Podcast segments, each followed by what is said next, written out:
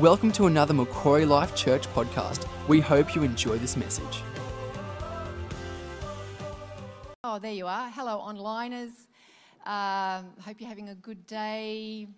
Put in the chat what you're having for brekkie or whatever's happening in your world. That would be good. All right, before I preach this morning, I'm going to give you an update on the new season that we are going into. Some of you thinking, what is that? Well, let me tell you. At the beginning of 2021, Mark felt his time leading Macquarie had finished. He passed the baton on to me and commissioned me to transition the church to the next generation of 30 to 50 year olds.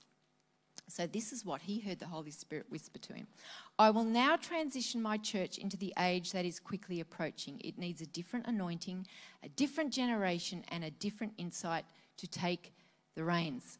So, this year, Mindy, myself, the board, John and Jossie, two apostles from Melbourne, whom some of you've met, have been working with a team of 10, developing their leadership. From these 10 will come the team that will lead and vision the church.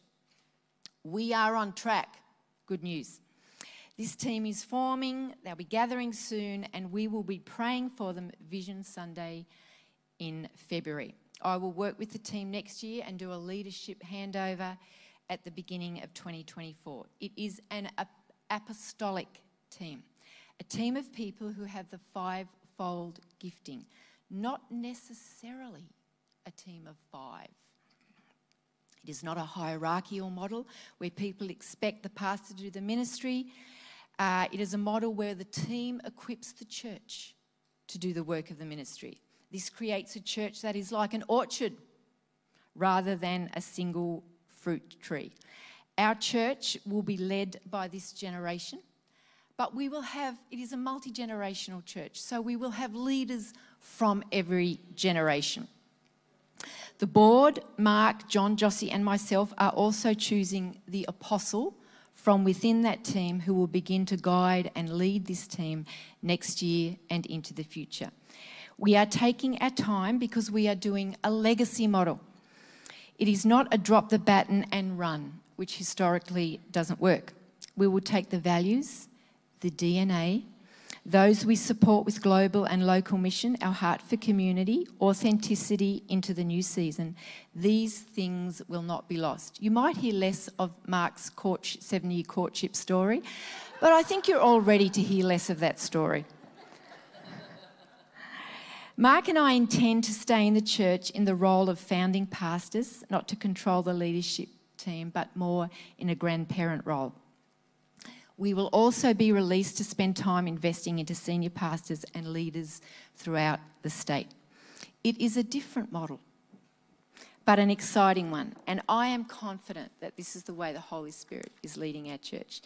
He's calling our church to be wide, broad, and deep to be innovative, to be a sending church, mature disciples who can make disciples. That's the call he gave the church. A generational church where one generation can serve and respect each other. A church that will love each other, be devoted to Christ and his mission, and still have fun. if they stop having fun after I'm going, Mick, get stuck into them. So, Father, we thank you for seasons. And God, we need your hand on this next year and this change. Transitions aren't easy. But Father, we soften our heart and we want to be led by you. We don't want to go by the book. Holy Spirit, you've called your people to be led by you. And so give us a Joshua Caleb spirit that will cross over to the other side and let go of old wineskins because the harvest is ready and ripe. And there's so many to reach, God. So we thank you and we love you, Lord, and we look forward to the future in Jesus' name. Amen. Is that good? Right. All right, start the clock now. Three weeks ago, MZ and I went for a holiday. We went to Crackenback, which is halfway between Jindabyne and Thredbo. And as we're climbing out of Jindabyne, it starts to rain, and I see that the rain's getting a bit splotchy, and I think, yes, it's snow. But Mark thought differently. He started to panic. We had about 16 Ks to go, and he said, Roz, watch the temperature, the outside temperature. What's it on? I said, three degrees. He said, if it gets to zero, he said, we're going back to Jindabyne. There'll be black ice, I haven't got snow chains. So he's driving slowly, and at that moment, I thought, can I lie to my husband? In my head, I'm just starting to sing, Let it snow, let it snow, let it snow. Oh, the weather outside is frightful. Do, do, do. Uh, and anyway, I'm saying to him, No, I'll drive. I said, I am not going back to Jindabyne. Uh, we are going onward and upward. I said, Look, it's not black ice. Black ice melts on the road. Anyway, I, I told him some rubbish that wasn't true. Um, I think a photo's going up there of us arriving. We got there and um, we had a great time and we loved the snow. I pretended to be concerned when he was giving me all those instructions, but I was just really exciting. Excited. There he is. We arrive, and once we arrive, guess what? He goes, Roz, it's snowing! So we're different, aren't we? And, uh, you know, we have different areas of strength in our faith. You know, I go hiking, and Mark said, Aren't you worried? I'm not worried about spiders or snakes or any of those things. But, you know, I get concerned about finances. Mark's got a great faith in finances. So we all have our weaker areas and our stronger areas. This year, our word was faith, and over the next three weeks, we're going to be doing a theme called Finishing with Faith. So, Jordan, your word was spot on. So let me ask you this question How is your faith going? Has your faith grown this year? What aspect of God's character did you learn more about and are you more certain of this year? What have you trusted him in him in this year and he came through or are you still waiting? What has been a faith battle for you this year? Or right now? What trial has sifted, tested, and strengthened your faith this year? Because that's how faith grows, it is tested. At the beginning of the year, we went through Hebrews 11, the Hall of Faith. We learnt that some were martyred for their faith, some were stoned for their faith, but some were um, raised from the dead. We learnt that this chapter isn't finished yet. The race isn't over. Abraham, Noah, and Moses, they're not here, but they've handed the baton to us. And now is our relay race. And now is our time to run. And our names and your names, I believe, will be added to Hebrews 11 one day. Phil, Sal, Evan, you run the race. But they won't be added to the ra- that chapter if you don't finish. And let me tell you something the enemy goes after your finish line. Last weekend, two of our kids went in a 14k trail run. Uh, we went to cheer them on. Here is a photo of Elle and Dan at the beginning of the race. That's how they looked at the beginning of the race. That's how I look like when I go to the gym. Hello, everybody. Hello, everybody. That's how we look when we start a project. But I have walked this uh, trail, not run. I don't run. Um, and it's not easy. It's three Ks of soft sand, there's mud, it gets narrow, it goes over rocks, steep steps, climbing up and down headlands. But it's like our journey of faith. It starts relatively easily, but it's tested on the hills, on the soft sand, in the mud, and when you're thirsty and there's no drink station and the mountain bikers won't get out of your way. When others take over you, take over, pass you, or you see others drop out of the race. But it's not where you come in the race. You can have a few breaks in the race. It's do you finish the race? I love a good finish line. In fact, I send a hamper to every senior pastor in the state that I personally know who finishes well because I know the endurance and I know what it has taken, and not everyone finishes well. He doesn't care, the, the, the enemy doesn't care how you start. Um, he's after your finish line. Uh, he dedicates himself actually to to your quitting. That's why the younger generation need the older generation. Whatever is making the older generation run well in their last lap, we want. Hebrews 12:1 says, "And let us run with perseverance the race marked out for you and me, fixing our eyes on Jesus, the pioneer and perfecter of faith." It's perseverance that gets us finishing the race. Perseverance is the non-quitting factor. Perseverance is the reason that why you and I are still here. Perseverance is the thing that the enemy has no answer for.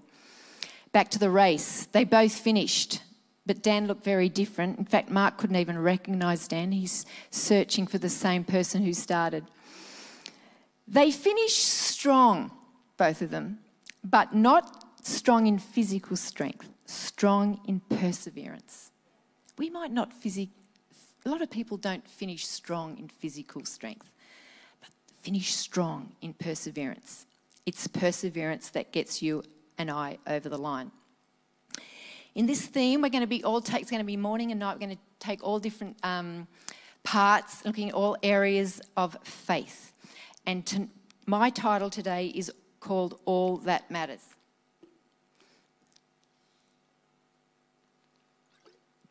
We are selling these journals out where you get your coffees, $15 each. Great journal to journal your faith. All those questions I ask you, you can put in, the, in those journals. Story of faith. So grab one of these, good Christmas present, 15 bucks. They were 20 bucks at the beginning of the year, 15 bucks now. Wow. okay, here we go. You ready? Galatians 5 says this Stand firm, Paul says then, and do not let yourselves be burdened again by a yoke of slavery. Mark my words. Paul, I, Paul, tell you that if you let yourselves be circumcised, Christ will be of little value, a bit of value, no value to you at all. Again, I declare to every man or woman who let, oh no, just man who lets himself be circumcised, that he should have thought about that earlier, that he is obligated to obey the whole law. You, who are trying to be justified by the law, have been alienated from Christ. You have fallen away from grace. For through the Spirit, we eagerly await by faith the righteousness for which we hope. For in Christ Jesus, neither circumcision nor uncircumcision has any value. The only thing that counts is faith expressing itself through love. This is Paul, Apostle Paul's writing, and he starts strong because all through his life, Paul was tormented by the ones that wanted to do keep the regulations and the rules, the circumcised, the ones that wanted to keep the law. And there was a big gulf between the churches he planted and the section of this Christian community, the Jews who had got saved, or some of the religious Jews, they wanted to keep dragging all of Paul's disciples who were knew they were saved by grace. He wanted to drag them back into religion. The fight was stubborn and bitter. He would plant a church and they would start up behind him as soon as his back was turned and spoil his work. This section to the Galatians is strong because Paul is saying you have to stand in freedom. Don't let anybody bring you back under the commandments, bring you back under the law. Come out from under the law, he says, Paul is saying, and love, because love sums up all the commandments. Love God and love one another. He says, It is Christ who has made us free. We didn't make ourselves free. You know, every single human being on the planet serves something. Whoever we worship, whoever we put first, is who we serve. The great thing about Christ is that when we place Christ first, He gives us true freedom freedom from ourselves, freedom from our sin, freedom from the power of sin, freedom from shame, guilt, condemnation, and free eventually even from the presence of sin. Circumcision was a symbol of having the right background, doing everything required by religion. And Paul is saying here if you choose to go down that line, if you try to please God by obeying the commandments, he says Christ has no value to you. You can't have both Jesus and a law relationship with God. He said, This is not an option open to, to you or I or to them. The system of grace and the system of law are incompatible, they are non mergers. Paul is saying if you embrace the law as your rule of walking with God, you must, you must let go of Christ. He is no longer your righteousness. Go ahead, get your own righteousness, attempt your own righteousness. You'll have to obey over 600 laws.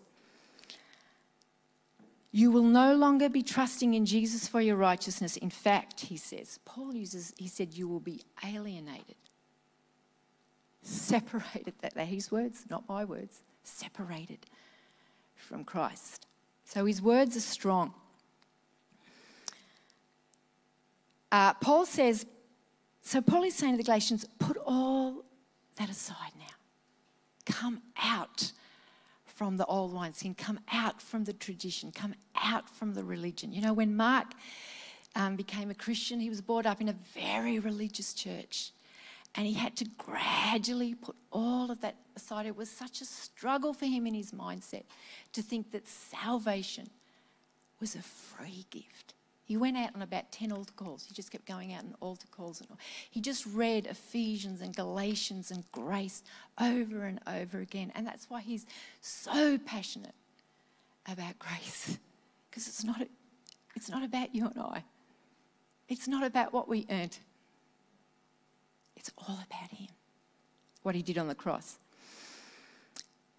Law creates a I deserve, I'm entitled to, God owes me, I'm better than you mindset. Grace creates an overwhelmed with gratitude. I'm the worst of sinners. God owes me nothing. He has already given me everything in His Son. Mindset. So, Paul is saying this leave that aside, and now when you receive Christ, you will be overwhelmed with His love. You will know his forgiveness as far as the east is from the west. You will be filled with his grace and will, with his power, and you will think, I don't deserve this. My sins are forgiven from yesterday and today and forever. One day he will take me home. I have the spirit of the resurrected Christ in me. He said, and out of this spirit, you will, out of that faith, you will love one another. Um, so, what is this love like? Well, there's four words for love. Paul uses the word agape. He says faith, uh, faith will find expression with agape. The four words are this. The first one is eros, that's a romantic love. Then there's storge, it's a family love. And then there's philia, which is a brotherly love. They're all easy loves. They're like the feel good, you know, warm and fuzzy on the inside. You love me, I love you, love. Paul doesn't use that word. He uses agape. And our culture and language has cheapened the word love. I love hot dogs. I love red chairs. I love my car. But let me tell you what agape means. When the word agape is used in the Bible, it re- refers to a pure, willful, sacrificial love that intentionally desires another highest good. Let me read that again. It refers to a pure, that's no agenda, willful, nothing to do with feelings, sacrificial love that intentionally desires another's, even if it's your enemy's, highest good. Mother Teresa says this true love is the love that causes us pain, that hurts, and yet brings us joy. That is why we must pray to God and ask Him to give us the courage to love.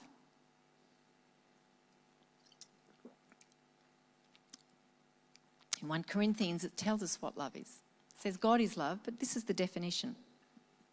We're going to pause as we go a little bit. Love is patient.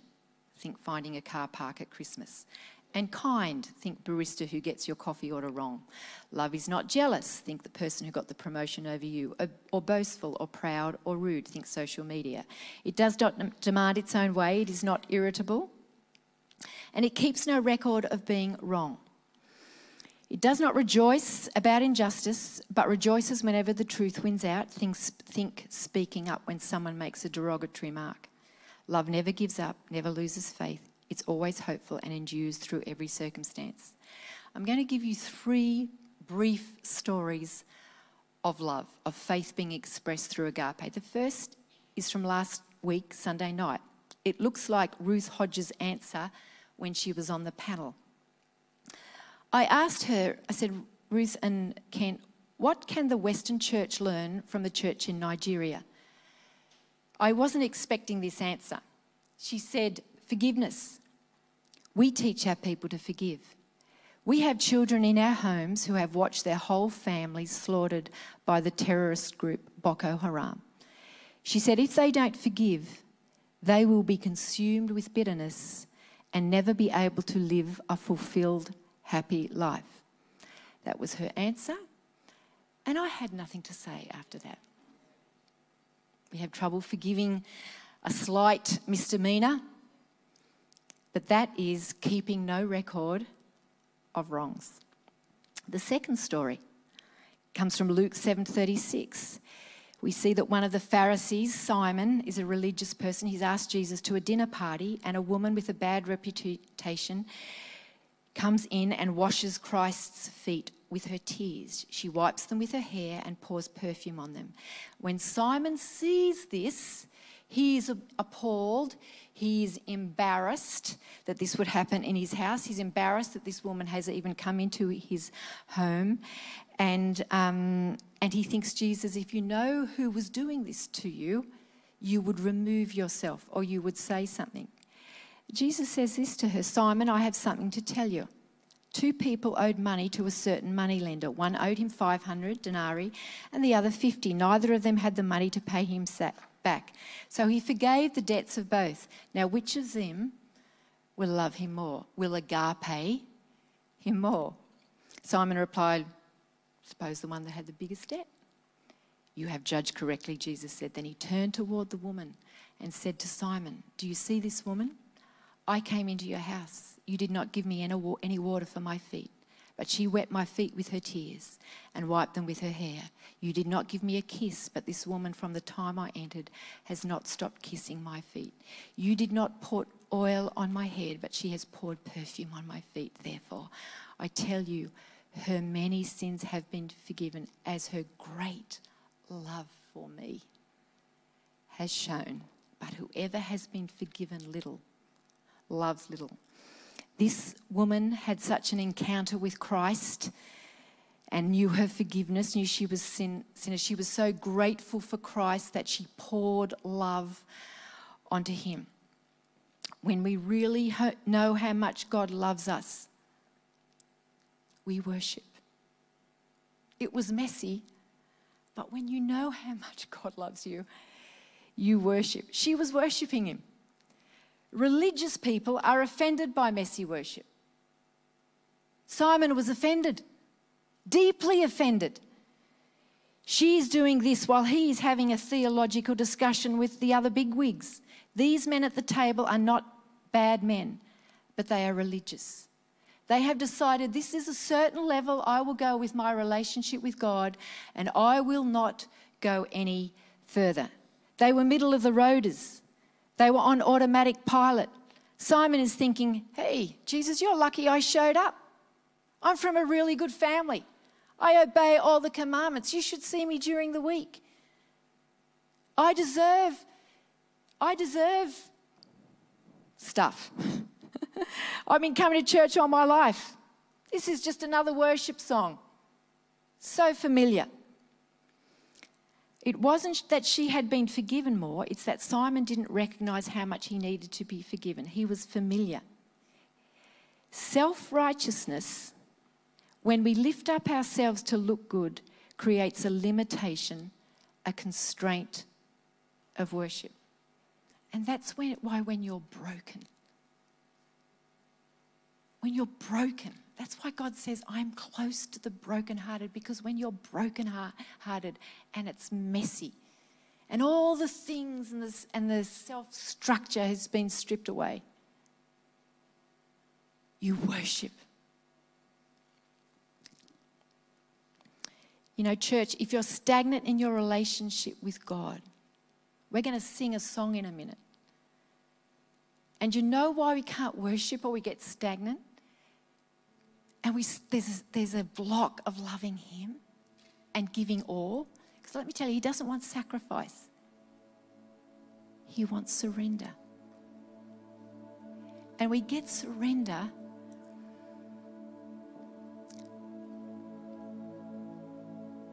by knowing He loved us. We love Him because He first loved us.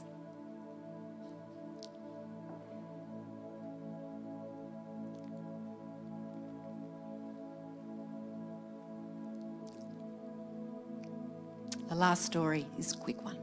We were at Estebar a few weeks ago. Saw a girl at a table by ourselves.